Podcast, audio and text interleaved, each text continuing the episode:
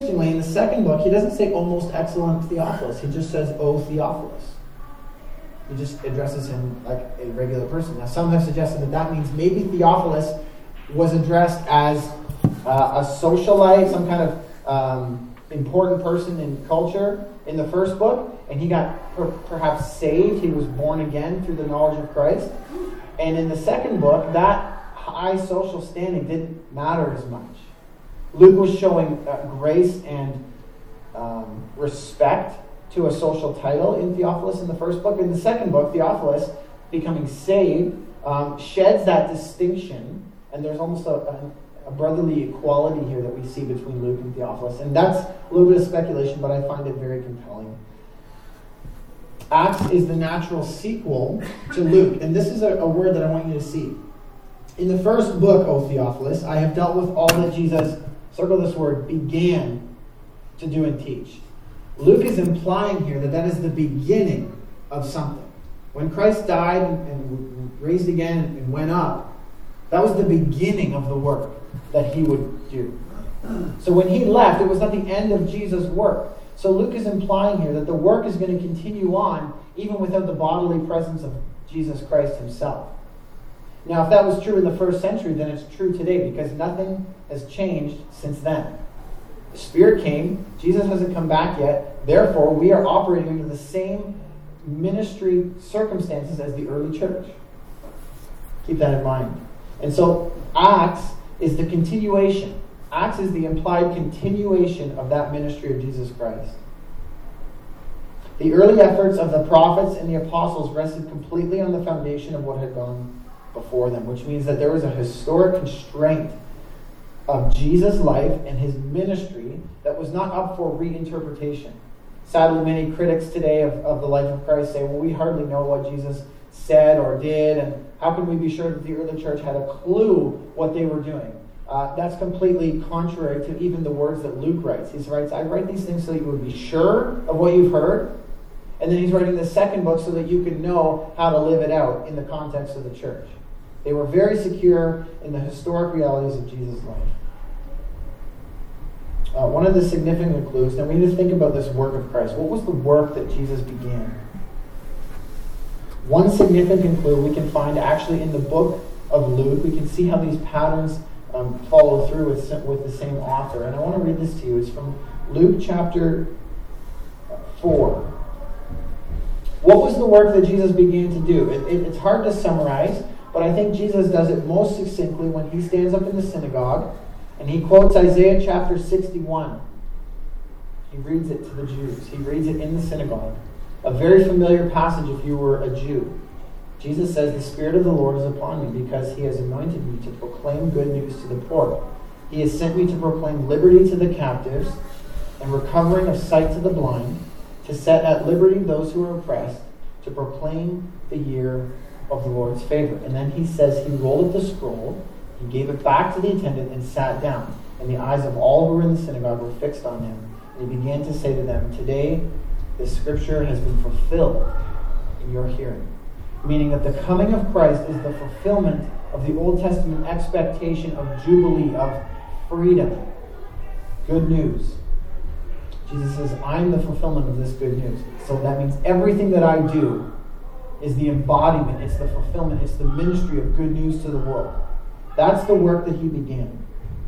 And so at the time that God chose, the New Testament says it's very specific when God chose, he sent Christ to accomplish the reality of the kingdom, which had always been promised in the Old Testament. And Jesus displayed the first fruits of that kingdom through his healings, through his warnings to the idolatrous, uh, the idolatrously rich, um, to, to the oppressive uh, religious systems, the hypocritical religious systems. All of those things were the early fruit of that kingdom, which also included the care of the vulnerable and, um, and children, the advocacy for those who did not get justice, etc., etc. So this reality began with Christ, and it is being fulfilled gradually. According to Luke, the work began with Christ and is being continued through his church, which means we have to recognize that it is being fulfilled gradually through his people. One of the realities that we wrestle with with Christians is that the kingdom came. Jesus said, Like it's here, it's been fulfilled, and yet there is this long period where the church is at work in the world and, and, and in the world but not of the world, and we await. We're waiting for the final work of that kingdom, for the final dealing with everything that is in opposition to God, everything that raises itself up against God will be dealt with, it will be done away with. Um, the wicked will perish. Those who do not have the forgiveness of Christ will perish. And the final reality of that kingdom will be realized where there will be no more tears, no more death. But it's not here yet. And so that's what we need to wrestle with, is that it's fulfilled in Christ, and yet it's not yet fully here.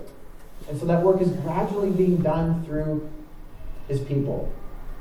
Uh, now, this is critical because if that's our reality, if that's our expectation, uh, there's a word we really need to get here before we see the church just fly off and get all excited about it. He presented himself alive to them after his suffering. He appeared to them for 40 days and he spoke about the kingdom of God. And while he was staying with them, he ordered them, ordered them not to depart from Jerusalem, but to wait. That's very important for the early church. Because if the early church was nothing more than a social club or a, uh, a goodwill exercise, then they could have just gone off and started whenever they wanted. But if the ministry of Christ is to be the activity of the church, then wait until the Spirit comes. Because there, without the Holy Spirit, all you would have is the establishment of another world religion. But in the power of the Holy Spirit, you have the establishment of a world revolution. That's the difference. When the Spirit inhabits the church, the impossible is impossible. When the church operates without reference to the indwelling power of God's Spirit, uh, there is nothing but uh, tyranny and fruitless effort and discouragement and frustration. So that's why Jesus says, you need to wait. Because I have a mission so impossible for you that you just need to chill out in this room and hang out until the Spirit comes. Now, they knew what the Spirit was. They were familiar with this because of John chapter 14. Jesus had talked about the Spirit before. He had given the promise of the Spirit before. This was not a new concept to them. They just didn't know when it was going to come. In fact, Jesus said about the Spirit, about the coming of the Spirit, that the church would do and see greater things than Jesus himself did in his own ministry. And I preached a whole message on that, but the essence of that passage is not that we will do greater miracles, physical miracles, as in we will raise more dead and see more mountains cast into more seas, but that the witness of the truth will be done to a greater extent, and we will see greater spiritual fruit than Jesus ever did. Again, when Jesus preached in his ministry, how many converts did he have? In the hundreds, maybe in the thousands, maybe. The church has ever since seen the fruit and the incoming and the harvest of tens of millions of human beings in faith in Jesus Christ. That is the greater work that He called us to. So, they recognized that the Spirit was going to be necessary for that ministry to go on. And so, thankfully, they did wait. They did wait. And that came on the day of Pentecost. And I cannot wait to treat that passage with you as a church. Um, but instead of a world religion, we see a world revolution take place, which we now call the Christian faith, but it is anything but another religion comparable to that of the other world religions because it is done in the spirit, in the power of God's own spirit. So, number one, yeah, the ministry is the continuation of Christ and is therefore totally dependent on the power of the Holy Spirit. Number two, just two verses here, verses 6 and 8. When they had come together, they asked him, So, Lord, will you at this time restore kingdom to Israel. And he said to them, It is not for you to know the times or seasons that the Father has fixed by his own authority, but you will receive power. It's back to the Holy Spirit again. Uh, when the Holy Spirit has come upon you, and you will be my witnesses in Jerusalem, in Judea, and Samaria, to the ends of the earth.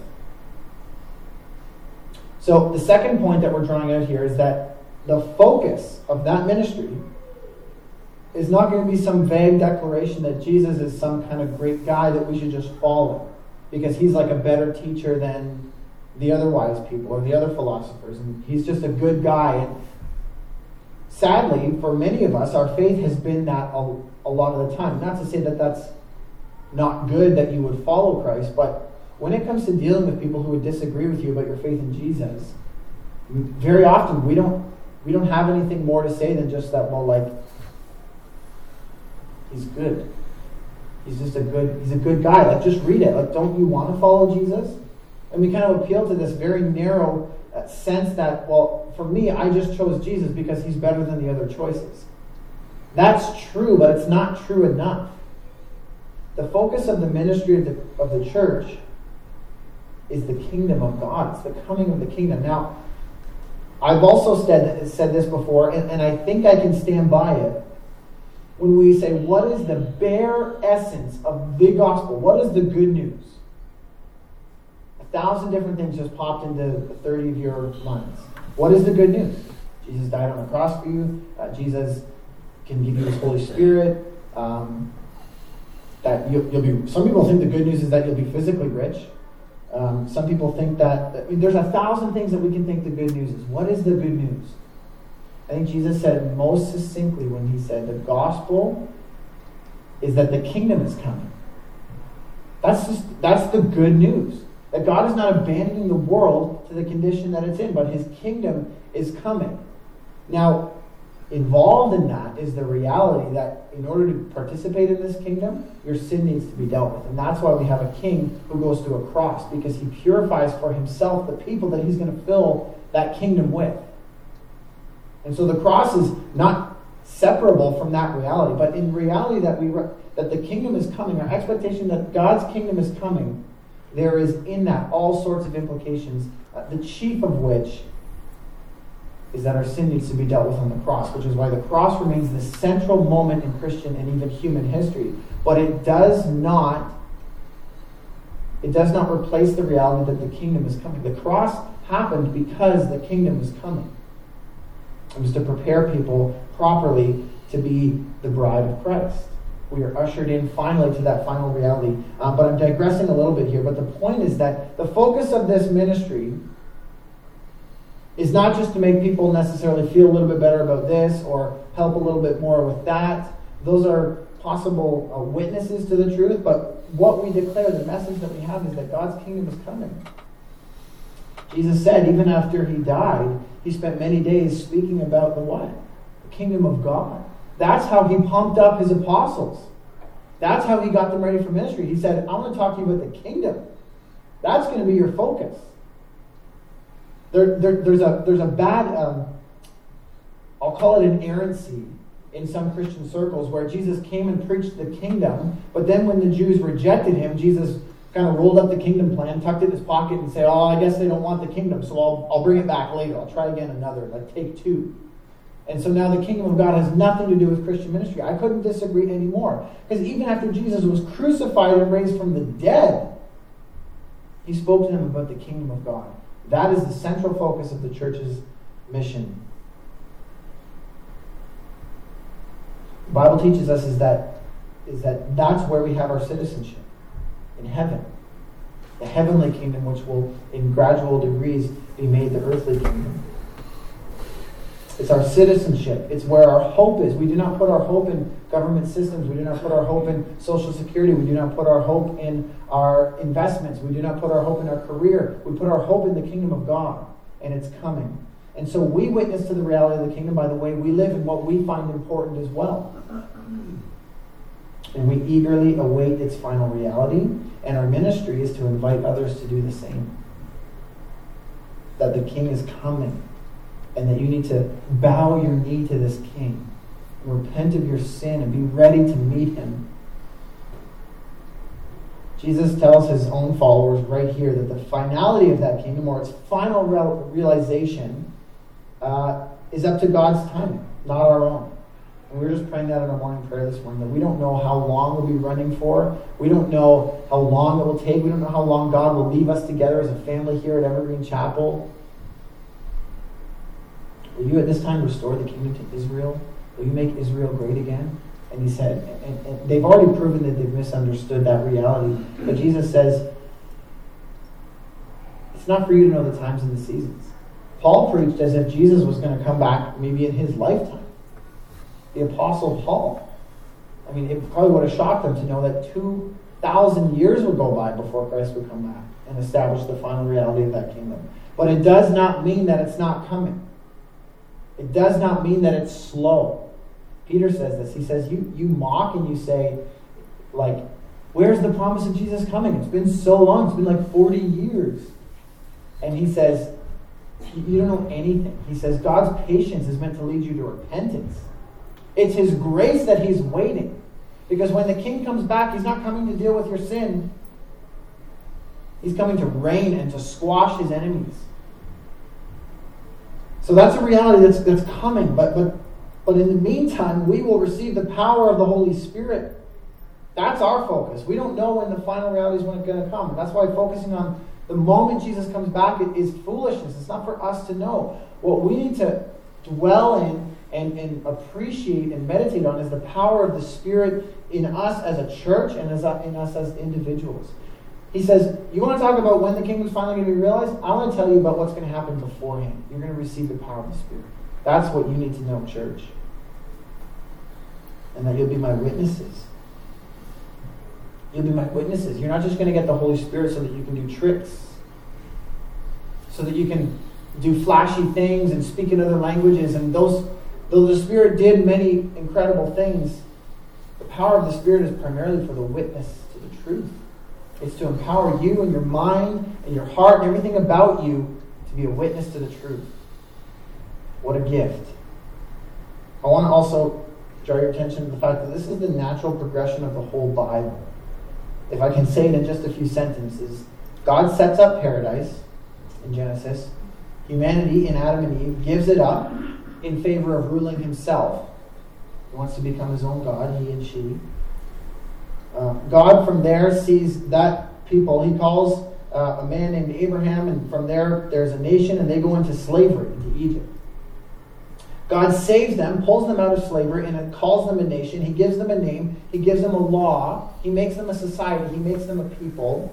They rebel continuously. God promises a final rescue from every enemy and to secure um, a finally realized kingdom. That kingdom is delivered in the person and work of Jesus Christ, and it will be finally realized and completed at his second coming. When, as 1 Corinthians tells us, the last enemy to be defeated is death. Christ is at present ruling, and he is piece by piece subjecting everything to his feet. We don't see everything in subjection to his feet yet either. And on the back of these invitations, I said something in line with that because people often criticize Christianity by saying, You worship a God, but how the world is so bad.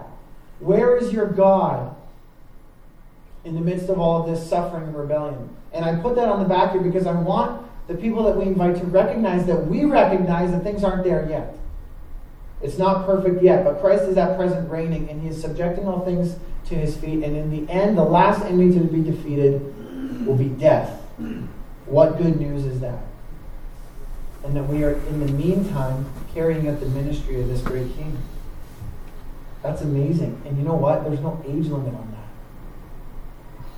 You could be five years old and carrying out this ministry of the King. You can be 85 years old and effectively carrying out the ministry of this King. There is no limit on your physical ability, on your intellect, on your age, on your bank account numbers, the church is, is a unification of the most diverse group of people in human history. Most of us don't even speak the same language. And yet God is establishing his purposes through us.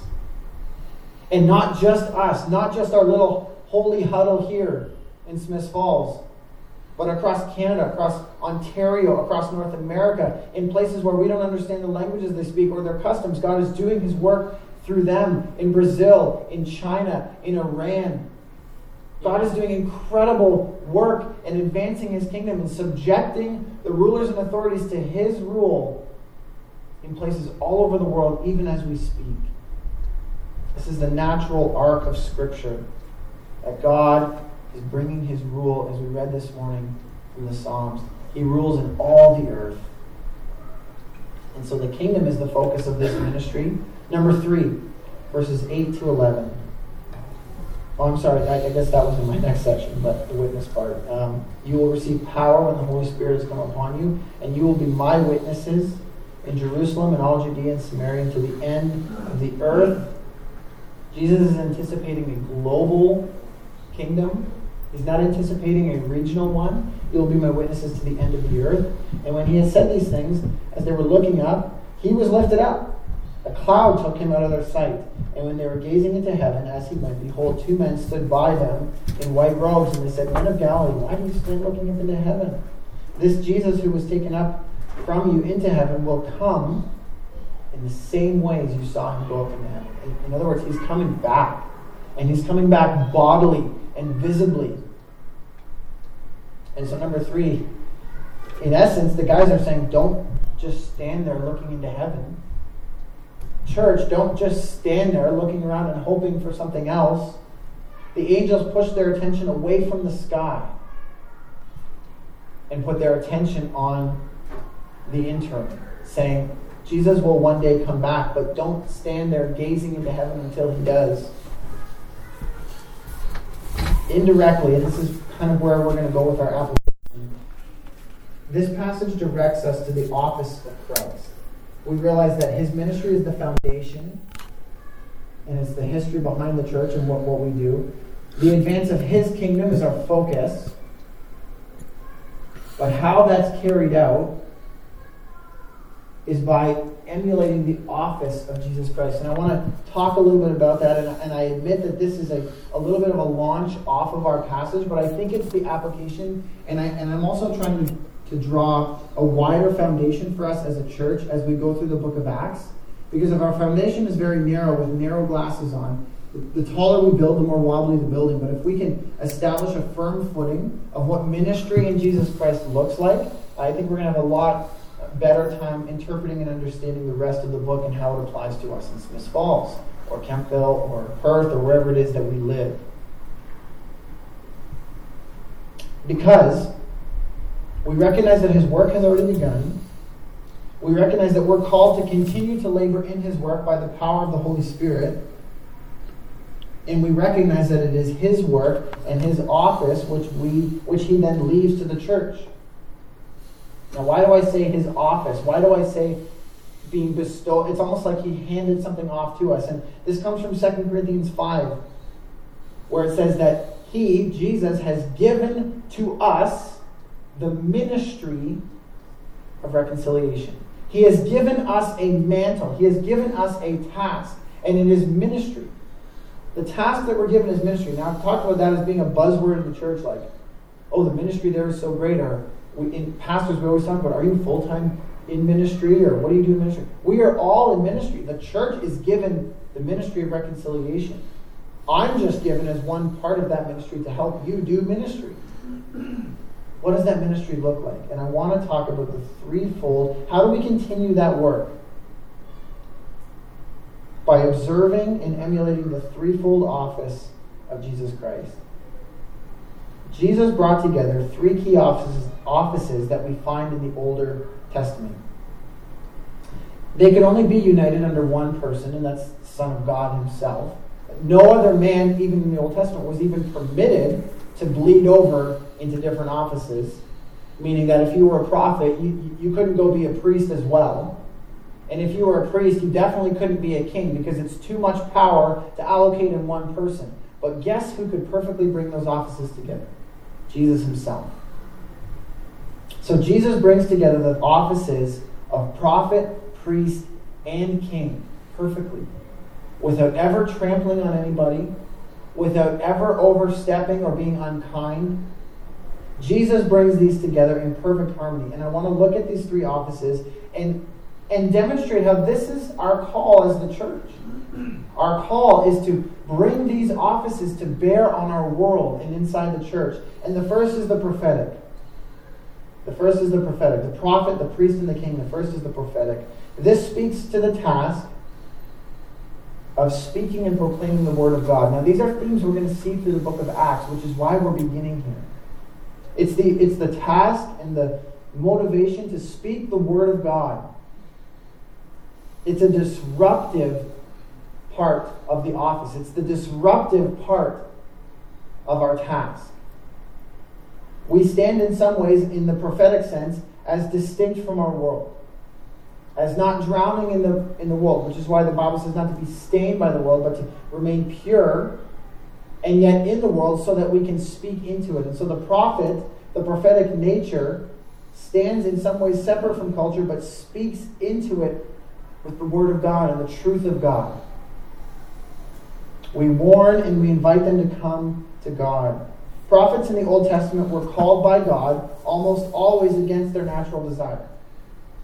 Almost always. Uh, if you read Moses, his call, he didn't want to do it. If you read Isaiah's call, he was really discouraged about his personal qualifications.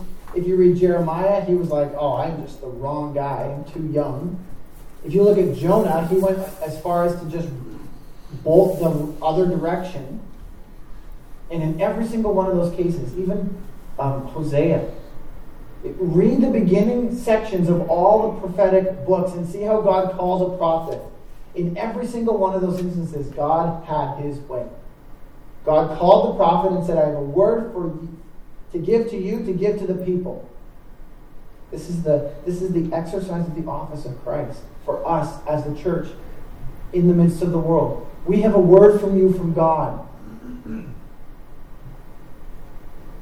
We have the word of God. We've been given it. To sit on it and to hide it is to abandon our calling to continue the ministry of Jesus Christ. He says, You will be my witnesses. He says, in Matthew 28, you will teach them to obey all that I commanded you. That's a prophetic office. That's a prophetic role.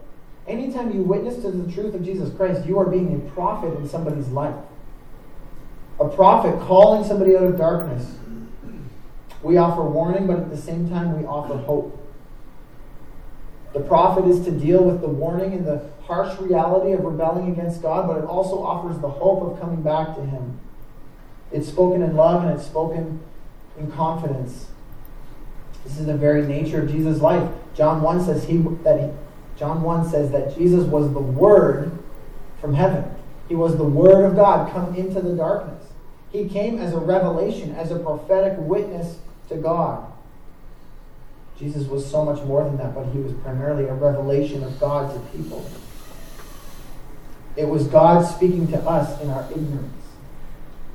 It was God shedding light into our darkness. 1 Peter 4:11 says whoever speaks in the context of Christian ministry, whoever speaks should speak as one who speaks the oracles of God.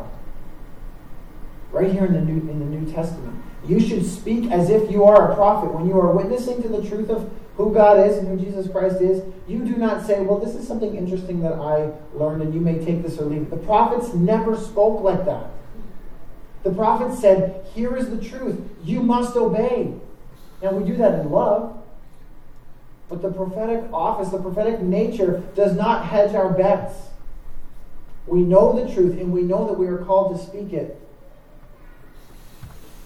Um, Dan Allender, who I borrow heavily from, um, to understand these three offices, said that the prophet invites the comfortable to see themselves in a new, disturbing light. If people are not uncomfortable with the way that you witness about Jesus Christ, you may not be speaking prophetically. You may be watering down your message. The message of Christ is uncomfortable because it demands repentance, it demands a shift in attitude, it demands a humiliation before God.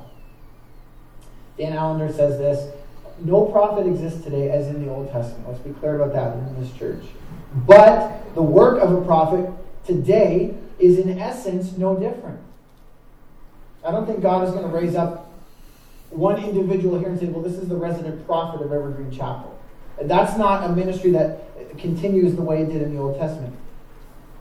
But as we carry the prophetic office, he or she is a bearer of the word of God, a spokesman for righteousness, a poet of hope. This is Dan Allender, not me. His domain is the soul. Who is this person? Anyone willing to think deeply about the human condition, speak truth, and bear the consequence of being viewed as an enemy of the status quo. Are you comfortable with being viewed as an enemy of the status quo? Disruption will not be immediately pre- appreciated, nor will it be honored. Most often, it is met with attack. He will learn to speak in a way that calls the heart to a new vision of horror and hope. That's the prophetic office of the church. Wow, that's a high calling. And I'll leave that there for now. I'll move on to the priestly role. The priestly role. The prophet disturbs and disrupts, and the priest comforts. The priests were the servants of the people toward God. The, servant, the, the priests in the Old Testament served God's people uh, by connecting them with God through sacrifice and prayer. Uh, they sympathized with the people's sins. That's what a priest did. A priest was most in tune with the sins of the people who he helped bring to God. That's one of the primary roles of the priest was to atone for sin through blood sacrifice. The priest was to sprinkle blood on the curtain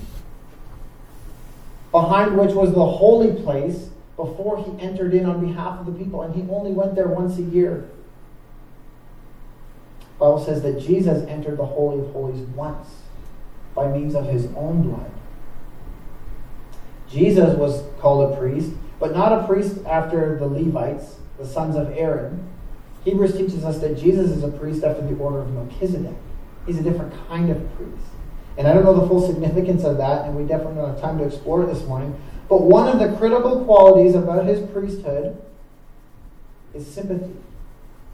If you look through Hebrews 6 through 10, we see a priest in Jesus Christ who sympathizes, who comforts.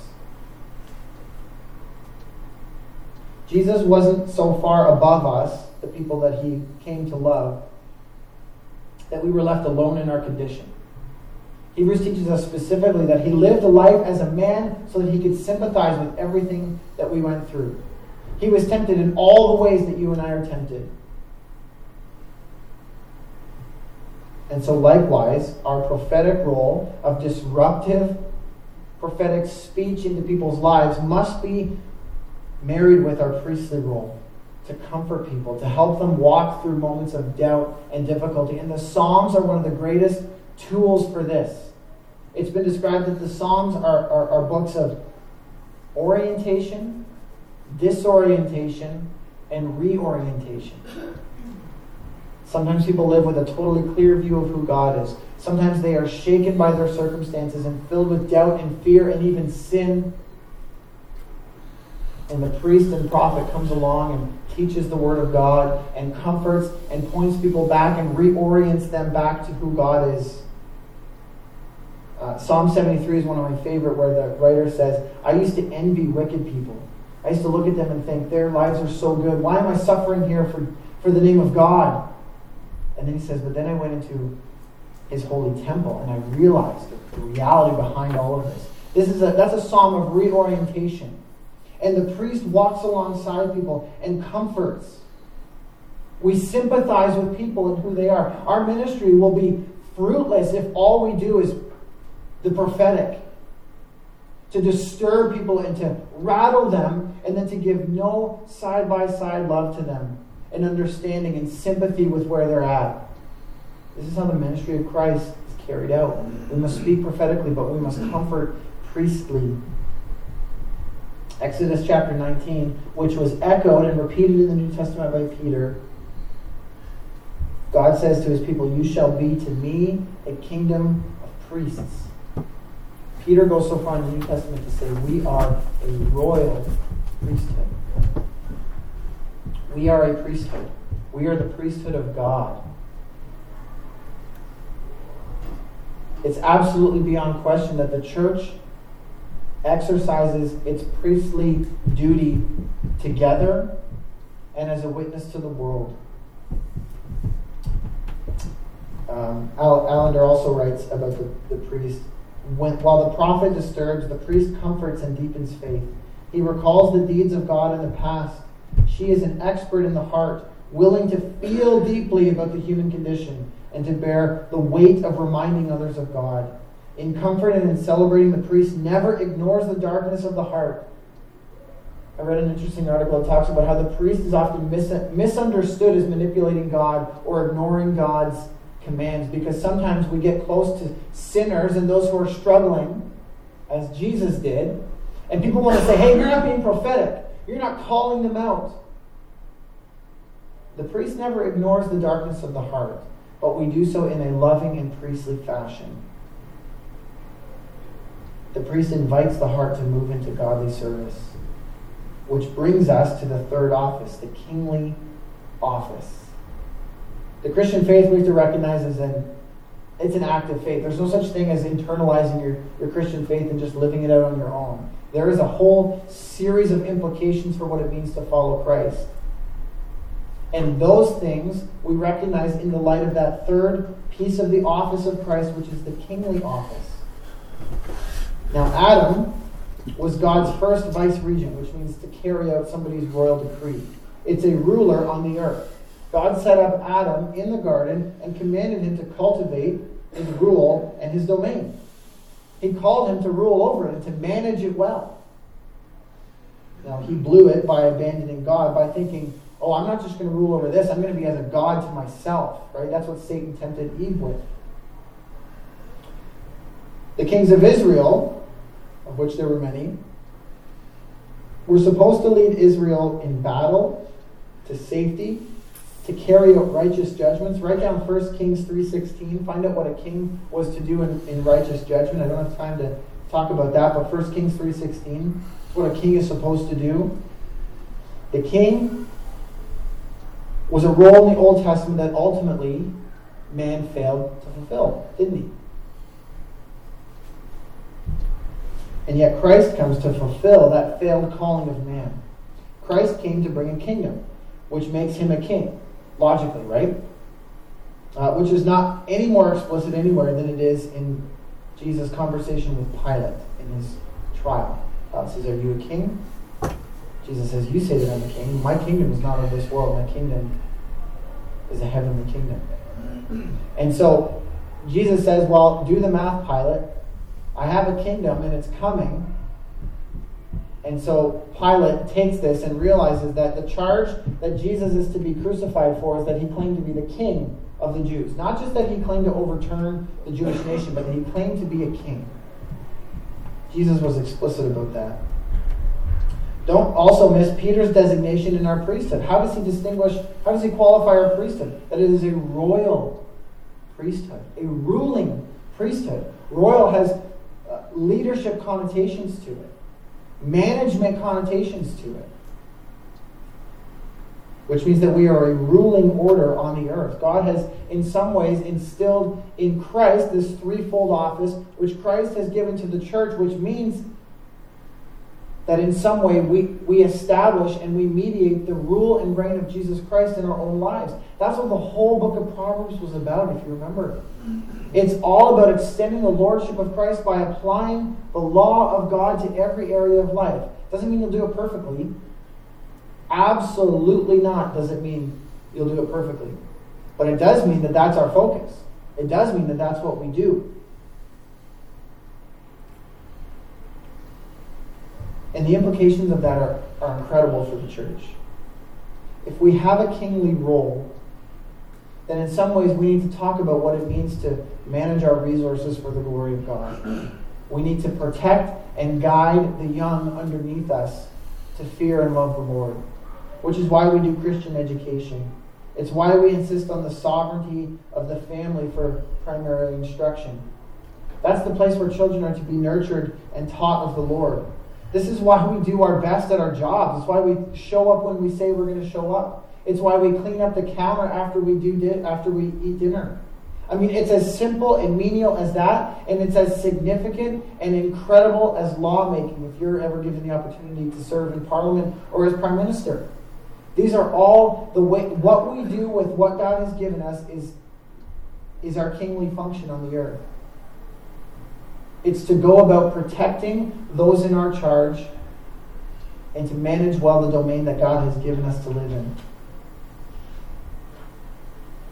These three things come together in Christ, which he passes on to the church.